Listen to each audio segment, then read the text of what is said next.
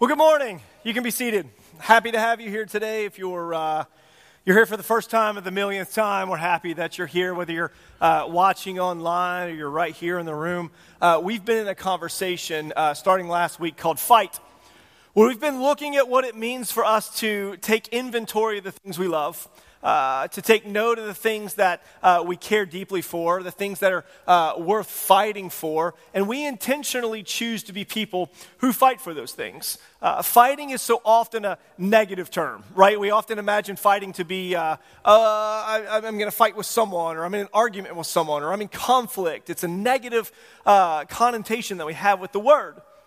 However, Fighting's a good thing. We're all fighting for something. We're fighting for our lives, we're fighting for our finances, we're fighting for our careers, we're fighting for our businesses or our relationships. We're all fighting for something. And last week we talked about what it means for us to fight with purpose. That so many of our fights are aimless fights. We're thugs and not warriors. We're not intentional. We're not uh, strategic, but we're just picking fights with anything and everything. Uh, and when we fight on purpose, when we fight with purpose, we find what it is that God is calling us to do and, and who He's calling us to love and to serve and to care for, and we uh, fight for Him. Today, what I want to do is I want to talk about uh, fighting with power. That many of our uh, lives feel often like we're powerless.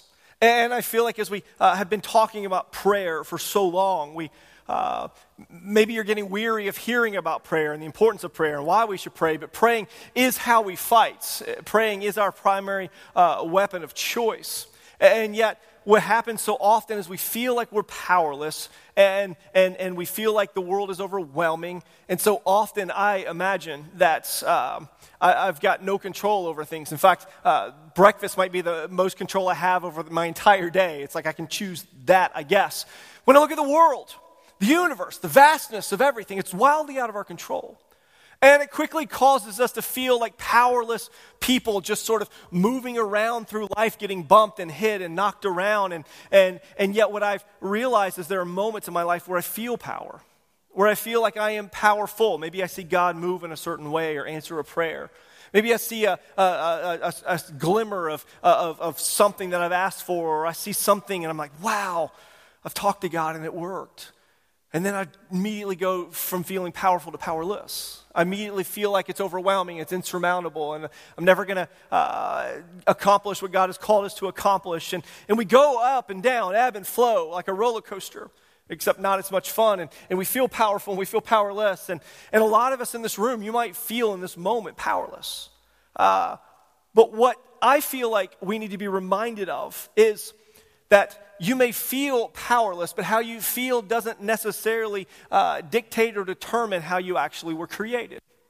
That a lot of us, because we want to feel powerful, we gravitate towards things that make us feel that way, which is usually easy things. Uh, and, and, and we feel powerful because uh, maybe things are within our control and managed. And yet, God never needed easy. He's invited us into the hard things, which is why we've been praying for the impossible We've been praying for God to move in, in ways that is, are tangible. I, I want to pray for things that I know if they happen, they're God. And a lot of our prayers are like, well, I want the sun to shine. Oh, look, it's shining. Great, God moved. You know what I mean? And yet, I think we need to ask for big things. Not that the sun is not big, and we need it. But I want, to do, I want God to do remarkable things that can't be excused away. I can't make a, a, another reason of why it's happening, and I'm starting to see it. There's some things happening behind the scenes. Here's a church where it's like, that's God. Don't know how he was going to do it, but that is God moving in, in remarkable ways. And I want to see that in your life and in mine. And, and we're powerful people if we realize it. You sitting in your seat right now, the person wearing your shoes, you are powerful from the soles of your feet to the top of your head. You are extraordinarily uh, powerful that God has moved in your life and entrusted you with an extraordinary amount of power if we'll harness it and realize it. That, that God would not have gone through uh, everything that He went through to set you free, to uh, have you spend one second of your life having no power or being powerless, that there's a power inside of you, and, and God wants to awaken that. He wants us to realize that the enemy does not. The enemy wants to keep us powerless. He wants to keep us distracted and caught up and thinking that uh, everything's out of our control and God isn't working and moving. And, and the enemy wants to keep us caught up in hopeless thoughts.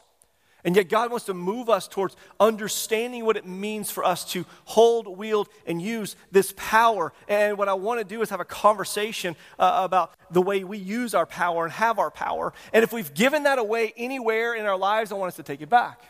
If we've given away our power to other people's opinions or uh, to jealousy or to uh, uh personal gain, I want us to pull that back. And, and many of us, we've given away our power, we've laid it down.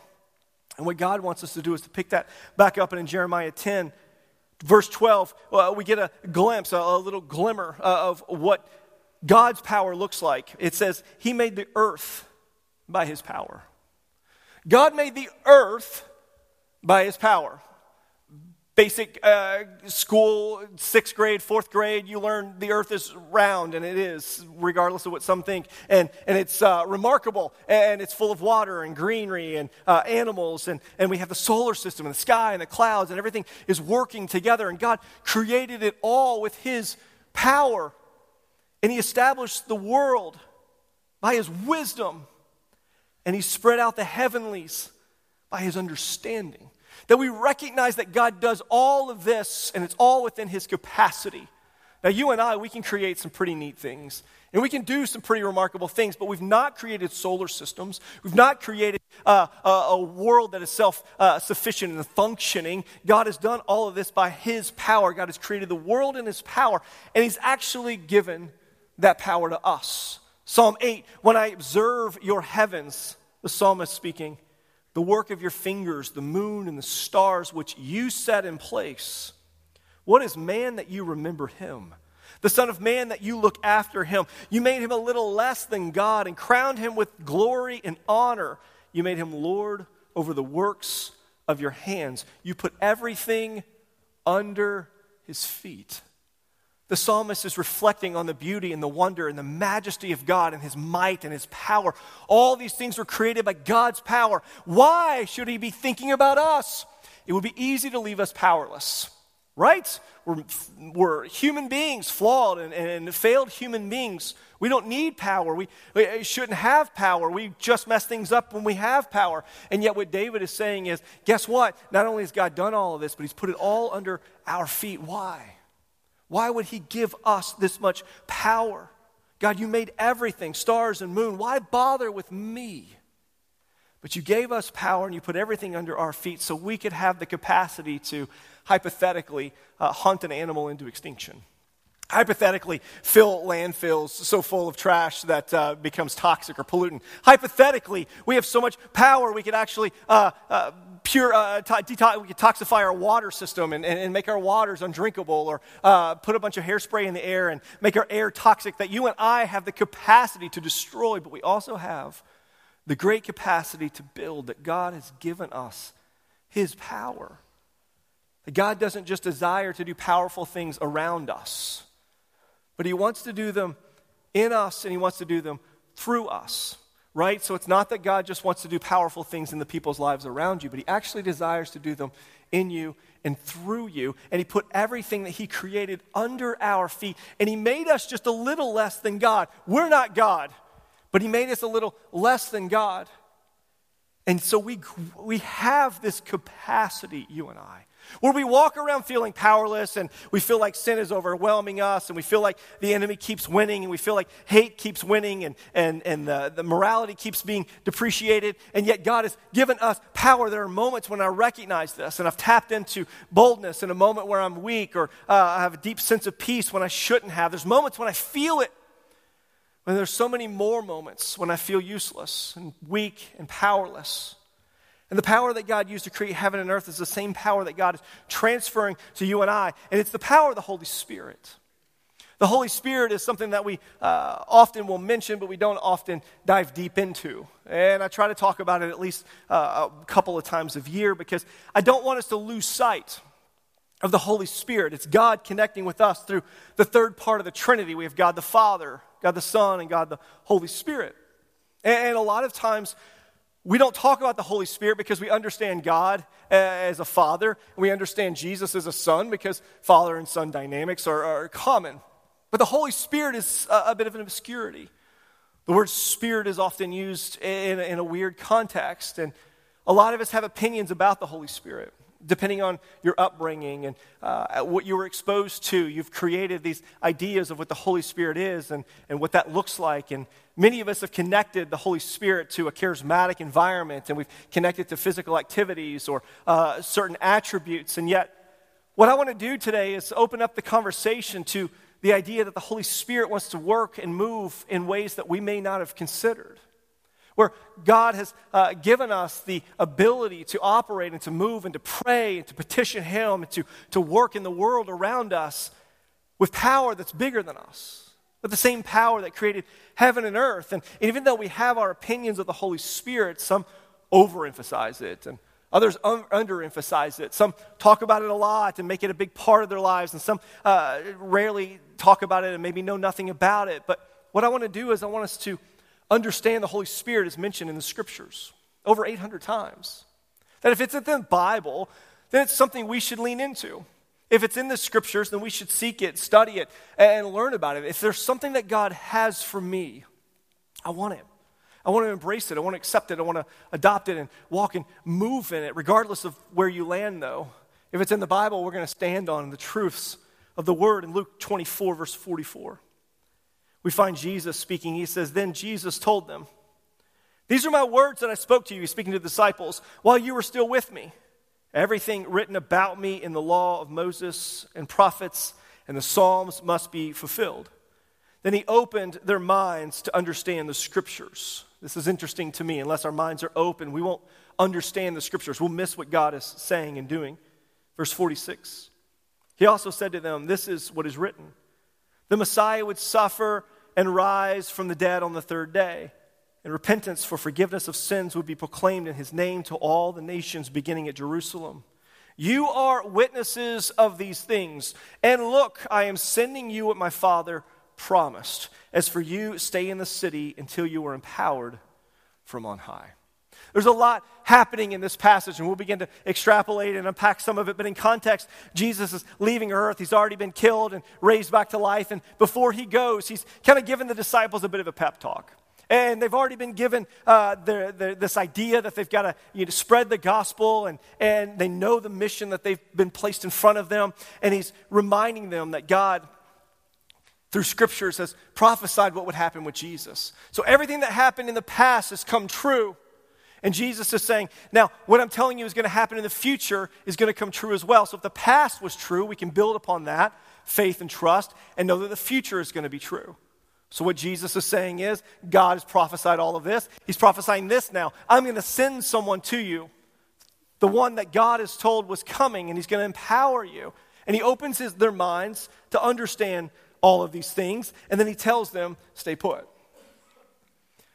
Now, after a big pep talk, you know, you think like a, a, a pregame pep talk in a rally. There's a scream, a, ch- a shout, a, some whatever you do with hands, and everybody puts their hands in a pile and throws them in the air, and then you run out onto the field and go fight or go play or whatever. And there's like this moment of buildup. But Jesus actually is building up, saying, There's someone coming. You're going to get power. This is going to be exciting. You're going to fulfill the mission that I've placed in front of you. But stay put, hold tight, don't go anywhere. And I think it's an odd statement to say that you don't need to move. There's this anticlimactic sort of movement where it's like you're going to get all of this, but it's not with you yet. It's interesting that Jesus, he gives them this mission, but he tells them to stay put, and they're asked to be Jesus' witnesses, and, and they're to go tell people about Christ and baptize them, and, and you're going to possess the power, and all this future tense where it's not yet, but it's coming, and you got to stay put. And, and this wouldn't be a big deal to stay put now. Um, right here in this room, we're able to live stream across wherever. I mean, someone in a foreign country could be watching us in this moment. Staying put here is not a big deal because we have podcasts that, that go out on several streaming platforms, and many weeks more people listen online than uh, are here in the room. And it's strange to me where people all over the world will uh, listen in on what's being said here in this room. And so staying put's not a big deal now. But it was a huge deal here. You have this mission, but you can't go anywhere. And so there's this idea that even though they had spent three years with Jesus, uh, walking every day, hanging out and spending time with them, being uh, modeled and taught and, and, and listening and learning from Jesus himself, they still weren't prepared for what God was calling them to. And the temptation could have been to move anyway. Well, I know what I got to do, so I'm just going to go ahead and go. And I think a lot of times I find myself moving forward in God's name without God's power. I find myself doing a lot of things for God, but not with God. I even find my prayer life is full of prayers that I pray in God's name, but not through God's power, and may not even be according to His will. That a lot of what we do as followers of Christ ends up being in our own strength. And the disciples could have easily gone out and tried to spread the gospel across the globe in their own strength, but they wouldn't have made it far. Just like many of us, we pray prayers that we feel fall flat. It's not that God doesn't hear us, but there's just, just, there's just something that's untangible that you know when it happens. We fall flat. We move, we operate, we work, we do things for God, but not in God's power, so we grow weary. We get worn out, and maybe it's creating a habit of prayer, but it's creating a habit and we just don't quite follow through. And if you read any leadership books, you know you're supposed to duplicate yourself as a leader. You would think that Jesus' disciples, after three years, would be ready to go. He would have modeled everything they needed, given them everything they needed, and they would have been ready. They were uh, missing something, though. And Jesus describes it as power from on high. And he asked them to stay put until it comes. And then we turn to Acts to find greater detail, Acts 1 4. While he was together with them, this is Jesus and the disciples, he commanded them not to leave for Jerusalem, but to wait for the Father's promise. This, Jesus said, is what you heard from me. For John baptized with water, but you will be baptized with the Holy Spirit not many days from now. So when they had come together, they asked him, Lord, are you restoring the kingdom of Israel at this time? These guys were really confused. In verse 7, he said to them, It's not for you to know times or periods that the Father has set by his own authority, but you will receive power when the Holy Spirit has come on you. And you will be my witnesses in Jerusalem and in all Judea, Samaria, and to the ends of the earth. To the ends of the earth. Now, the earth is round. We've already established that. So the ends of the earth don't end. This is huge. You're going to be my witnesses. You and I have a hard time like talking with the person down the street or our next door neighbor. These guys are going to go to the ends of the earth and they needed great power. And if Jesus told his own disciples not to leave until they received this power, then it seems critical for you and I to stop operating in our own strength, moving in our own wisdom, working in our own understanding, and we actually seek to understand what it looks like for us to have access to the same powerful spirit that helped the disciples spread the gospel across the globe. It seems pretty big. There are three things that I believe the Holy Spirit does. And a lot of times, what, what we do when we hear a Holy Spirit message, depending on your background and your history, is we think tangible, practical things uh, that are uh, maybe things we do, like maybe it's a, a speaking in tongues, or maybe it's a, a certain way of worship, or whatever.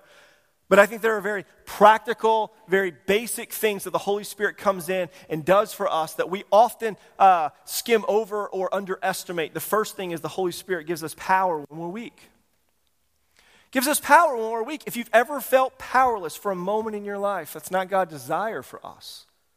We're actually to own and admit our weaknesses and to accept a power that is greater than ours. If you've ever been given a job or a task and you have no idea what you're doing or how you're going to accomplish it, you understand how overwhelming it is and you need strength and the mental capacity. The first thing that Jesus says is you will receive power when the Holy Spirit comes upon you. That there are times when we're at our wits' end where we've been fighting on behalf of others and we just can't seem to fight another day, where we've been advocating and praying and looking for God to do some miracle and, and we don't see it and we just run out of steam. We become weak. And a lot of times as Christians, we feel guilty when we're weak. We give into temptation and we fall uh, for sin and we feel uh, guilty for uh, being weak people. And yet, it's the moment that we admit our weakness that we're able to gain strength that is bigger than ours. That's when the Holy Spirit desires to come in and take over and to give us the ability and the, the strength and the power to move forward. Romans 8 26, it says in the same way. The Spirit also joins to help in our weakness. The Holy Spirit desires to help and to join in our weakness because we do not know what to pray for as we should but the Spirit Himself intercedes for us. The Holy Spirit moves in in moments we're weak. If you've ever not known what to pray or had the ability or desire to pray, the Holy Spirit wants to come in and assist in those areas. Here's the issue that I have, though, is I don't want to admit that I'm weak. I don't want to make weakness. I don't want to show weakness. Uh, I don't want to be prideful either, but I want to walk this fine line of everything's good and everything's under control and, and, and we don't need any assistance and it's fine. And I don't want to be weak. And I certainly don't want God to look weak. And if I look weak, then to others, God might look weak. And a lot of times we start creating this persona where we have it all together. And the reality is, we have a responsibility to admit that we're frail, that we're broken, that we're uh, in need. And when we admit our weaknesses, the Holy Spirit then can be made strong. But because we refuse to admit our weakness, the Holy Spirit's never able to uh, move in our lives in this way. And you don't have to know what to pray or even when to pray, but you just have to submit yourself to God. Say, I'm weak in this moment. And I need you to be made strong. The Holy Spirit brings us power when we're at our weakest. Whenever you are weak, God is made strong, and the Holy Spirit brings power into our lives in weak areas. So maybe there's a temptation that you have and you just can't quite beat it. Maybe there's something you can't overcome. There's a sin that keeps reoccurring. There's a problem that keeps transpiring in your life. Let's submit that to the Holy Spirit and allow it be His strength that moves in our lives to help us overcome those areas. But the Greek word uh, in this passage is the word dunamis, which is where we get the word dynamite. That it's not just power, but it's explosive power. It's overwhelming, insurmountable power that we have when we are weak. So it's almost like going from zero to a million. We go from being weak to having overwhelming power if we will allow the Holy Spirit to move in our life. The second thing the Holy Spirit does is it gives us the ability to share. It gives us the ability to share Acts 1 8, and you will be my witnesses in Jerusalem and in all Judea and Samaria and the ends of the earth. We often make sharing our faith more complicated than it has to be. We think that if I'm going to be a witness, I'm going to share my faith, I'm going to go door to door, uh, knocking and seeing what people need, or I'm going to have to be the person who interrupts conversations and is weird in the office, or whatever that looks like. And I have to be ready to ask everybody, are you going to spend eternity in hell or heaven? And, and we just always have to be that guy. And, and yet, what the scriptures are describing is we are simply witnesses to God's glory, His ability, His power. If you're called into a court case as a witness, you merely give account for the way you see things. That's what a witness does, is it's observed and it shares what its observations are. The disciples were called to observe and share their observations with the world. And we've overcomplicated it when it's actually quite simple. We have the power through the Holy Spirit and boldness to share and become Christ's witnesses. A witness gives an account. So you may just simply tell how your life is. My life before Christ was like this, and it was hard, and then I accepted Jesus. Now, what we tend to do as witnesses is we go, Life was hard, Jesus is good, life is awesome. But life is not awesome. It's not awesome for any of us. We all struggle. Life is struggle, and we have Jesus, and we still struggle. And I think the church, by and large, for decades, has done people a disservice by trying to misrepresent life and say, well, it's just perfect over here. People accept Jesus and go, well, it's not perfect for me. Maybe I'm missing something. And then because of our hubris and our pride, we go, well, it's perfect for me. I don't know what to tell you. I'm not weak. And we're over, everybody else is struggling. When in reality, as God's witnesses, we go, life is hard. We accept Jesus. And now Jesus meets us in the hardship. Now we don't struggle alone. Now we have power from on high to get us over life's most difficult things, to get to the next difficult thing. And in the process of all of those challenges, we're an even greater witness to God's goodness because we're still alive. We're surviving it. And I think as witnesses, we've been called to boldly go to people and merely share how in our hardships, Christ is with us. And Paul, a giant in the faith, makes one thing very clear. He has done remarkable, exponential things for the, uh, for the faith and, and written a lot of the scriptures and, and, and is largely responsible for the church we have now. And, and yet he is clear that he could do nothing apart from the Holy Spirit. 1 Corinthians 2 My speech and my proclamations, they were not with persuasive words of wisdom but with a powerful demonstration by the Spirit, so that your faith might not be based on men's wisdom, but on God's power. So I think a lot of what we struggle with, at least for me, and it may only be preaching to myself, but a lot of what I struggle with is I need to have persuasive words, and I need to be eloquent in speaking, and I need to be convincing and, and proving that God is good and that He's for me and with me. And what Paul is saying is what we really need is a demonstration of God's power. We just need to see God move. And we've been praying for God to do remarkable things as a demonstration of His power. And that's what I want to see in, our lives and in our church. I want to see God's power be demonstrated. And when the demonstration of God's power is clear and evident, and we are witnesses to it, it begins to spread and share and go. And all of a sudden, we can't find spaces big enough to put people who want to experience the demonstration of God's power. But so often, I rely on my own wisdom. Now, I'm super wise. I read a lot. I'm very well educated, got a degree. I'm very wise. My wisdom pales, pales in comparison to God's ability. And so often we operate and move in our own wisdom because we want to think we're wise. And God's saying, stop relying on your wisdom and rely on my power to move as his witnesses. And I think as a church, we keep getting it wrong, and it's my fault because we keep operating and moving in man's wisdom and we got to start asking for the Holy Spirit to move. And because I grew up charismatic, that means something very different than it might mean to you. And so I'm not advocating for a specific style of worship or specific activity to happen, but I'm advocating for God to do what He desires to do. And I know what He desires to do is bigger than what's happening now. I know that. There's always going to be a ceiling, and we're going to be the limitation. God desires to do big things. And if we're not asking for Him to do it and we don't believe that He'll do it, then it's not going to happen. He's not going to force something on us that we're not ready for. And so we've got to petition and ask and, and, and implore God to move in the form of the Spirit so that we begin to see God do things remarkably, not around us, but in us and through us. If you've ever wanted to say the right words in the right moment, or you needed a scripture to recall, or a prayer to pray with people, you don't have to rely on your training or your teaching, your upbringing. Rely on the Holy Spirit. And if you'll step out in faith as God's witnesses and the power of the Holy Spirit, watch how He starts using us in remarkable ways we didn't even expect. It's the Holy Spirit at work in our life and our church. The third thing the Holy Spirit does is it gives us power to have hope. Holy Spirit gives us power to have hope. Romans 15, 13. Now, may the God of hope fill you with all joy and peace as you believe in him, so that you may overflow with hope. What? By the power of the Holy Spirit. By the power of the Holy Spirit. I don't know what you know about our society, but we're a hopeless people. And it's easy to lose hope in our politicians and our, currency and uh, our financial situations and, and in society and humanity and uh, the mental health of, of just this country alone is, is, is causing all of us to lose hope. There's no hope. And yet the Holy Spirit wants to come in and He wants to bring us the ability and the power to have hope again. Hope that God's not done. Hope that God wants to move and use us in the midst of what might look hopeless. That when we put our hope in anything besides God, it's always limited.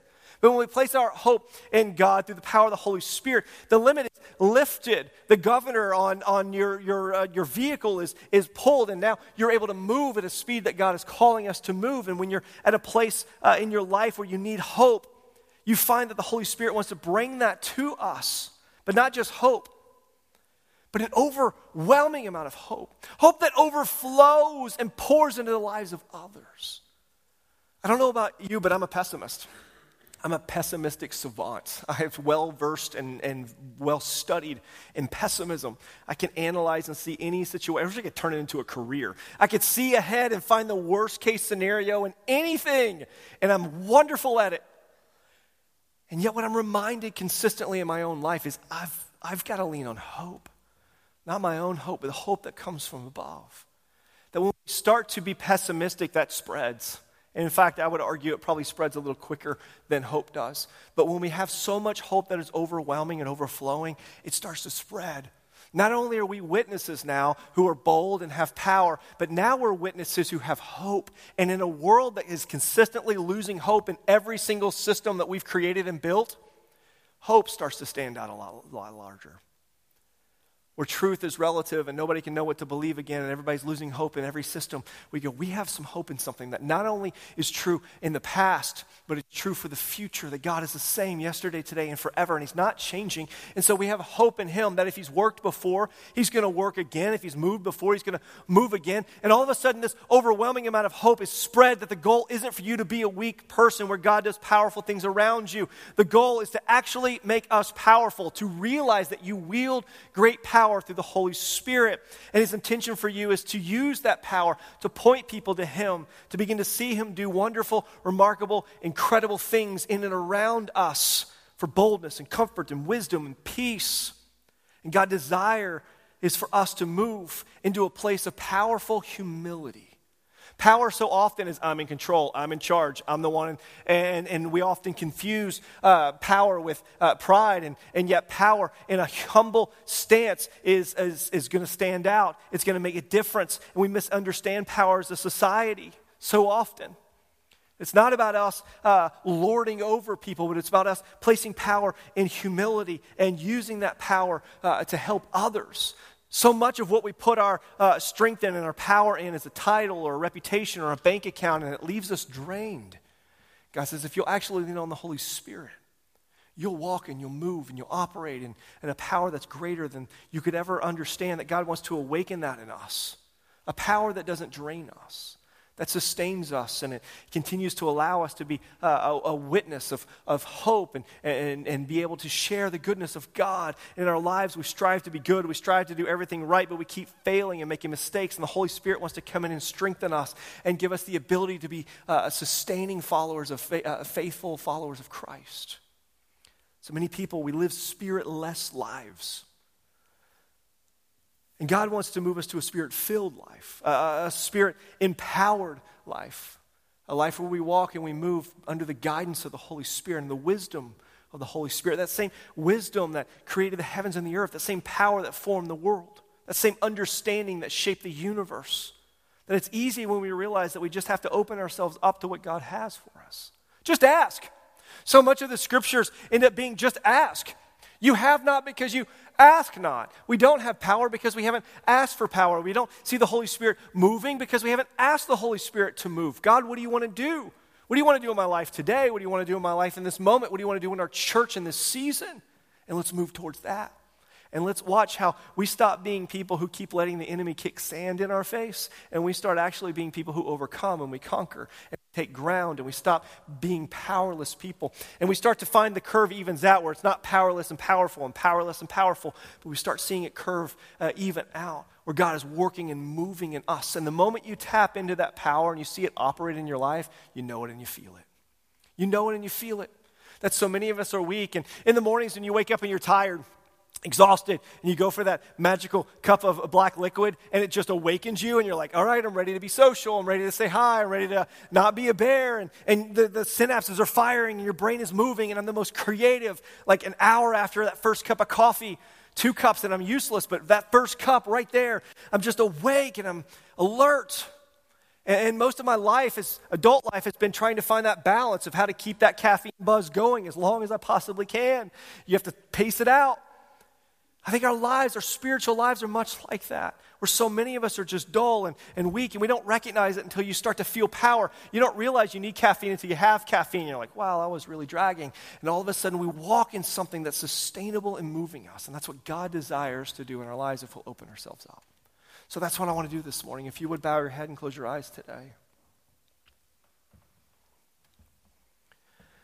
I'm going to ask you where you sit in the room. If you feel comfortable, if you don't, it's fine. But I'm going to ask you just to maybe put your palms face up on your lap. This is uh, uh, multiple reasons why we do this as human beings. It's disarming and, and it's calming and it's soothing and, and it's also opening ourselves up both practically and, and spiritually to what it is that God wants to give us. So, palms up on your lap. Father, in heaven, we admit this morning that we're weak, we're tired. Uh, many of us are burned out and we're exhausted. Some on the brink of giving up, some have already given up, some are on the brink of losing hope, some have already lost hope. But you meet us right there. In the midst of our frailty and our weakness, you become strong if we'll allow you to. But some of us, we're, we're fighting you instead of fighting the enemy. So in this moment, Father, palms up, we're receiving, we're accepting the power from on high that God has sent for us. We're receiving the Holy Spirit, a power that is greater than ours, that will move us and motivate us, that gives us the ability to take the gospel to the ends of the earth if we'll say yes.